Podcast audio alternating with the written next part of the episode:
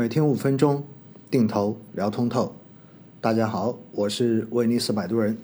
从二零一九年最开始在喜马拉雅上面录节目，到现在已经接近五年的时间，市场基本上也是走了一轮完整的牛熊转换。回首二零一九年三月份开始录节目的时候，A 股市场刚刚从二零一八年的全年阴霾中间逐步的从底部爬升。所以在内部的过程中间，有很多人听了这一个定投的节目，并且按照这种节目去做的话，实际上可以看到，随着市场的上涨，基本上都有比较正面的反馈。这也是为什么这个专辑当时得以生存下来的原因，因为你试过，发现有用，有赚到钱，你就觉得讲的是对的。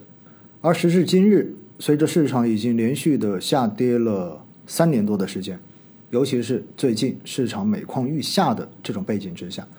如果大家是刚刚才开始听关于基金投资跟基金定投的节目，相信绝大多数人是听不下去的。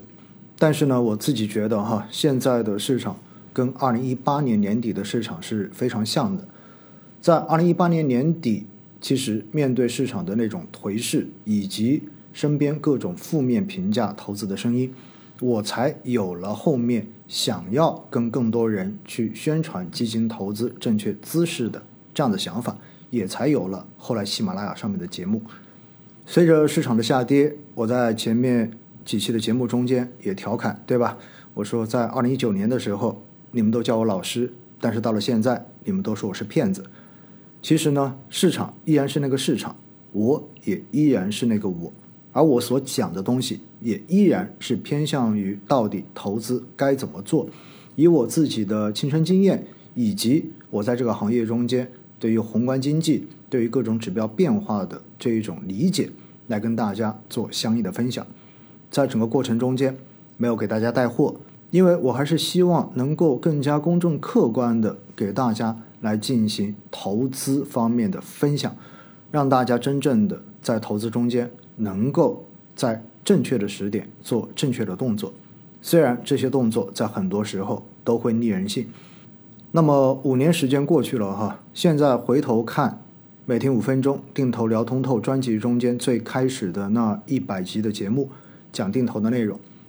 随着我国所处的外部环境的变化以及国内经济发展进入到一种新的阶段之后。那似乎有一些内容是需要做一定的更新和调整的。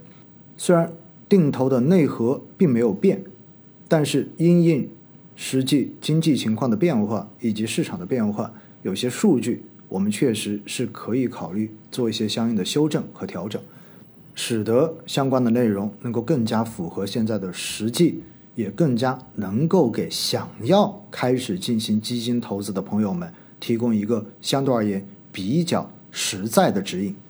当然还是要提醒所有的朋友们，如果你打算接着听这个课程的话，我必须要强调，我所讲到的关于定投的这些纪律和思考，其实都是基于我自己过往十多年定投经历而总结出来的一个实际经验，所以我不能够说这些东西一定都是对的。因为每个人风险承受能力不一样，每个人对市场的认知水平也不一样，每个人在过往进入市场的时点也有不同，最终经历的市场周期所带来对于市场的这一种感性认知，更是千差万别的感受。所以对于大家来讲，这其实就是一个参考，是一个从二零零七年开始做定投，一直到现在还在坚持。并且在公募基金行业已经工作了十四年的老人家，对于定投的总结和思考。